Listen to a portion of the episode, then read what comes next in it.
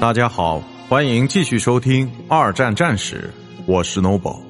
今天我和大家分享的是潜水艇之美国海军类型。美国舰队的潜艇全都具有较高的质量，类似的小鲨鱼级、白鱼级和丁雕级别，则有过更多的服役期。它们大约都有一千五百吨的标准。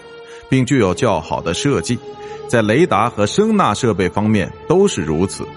其他附属设施如空调等，则促使其在太平洋的巡逻任务对工作人员而言显得更加舒适安逸。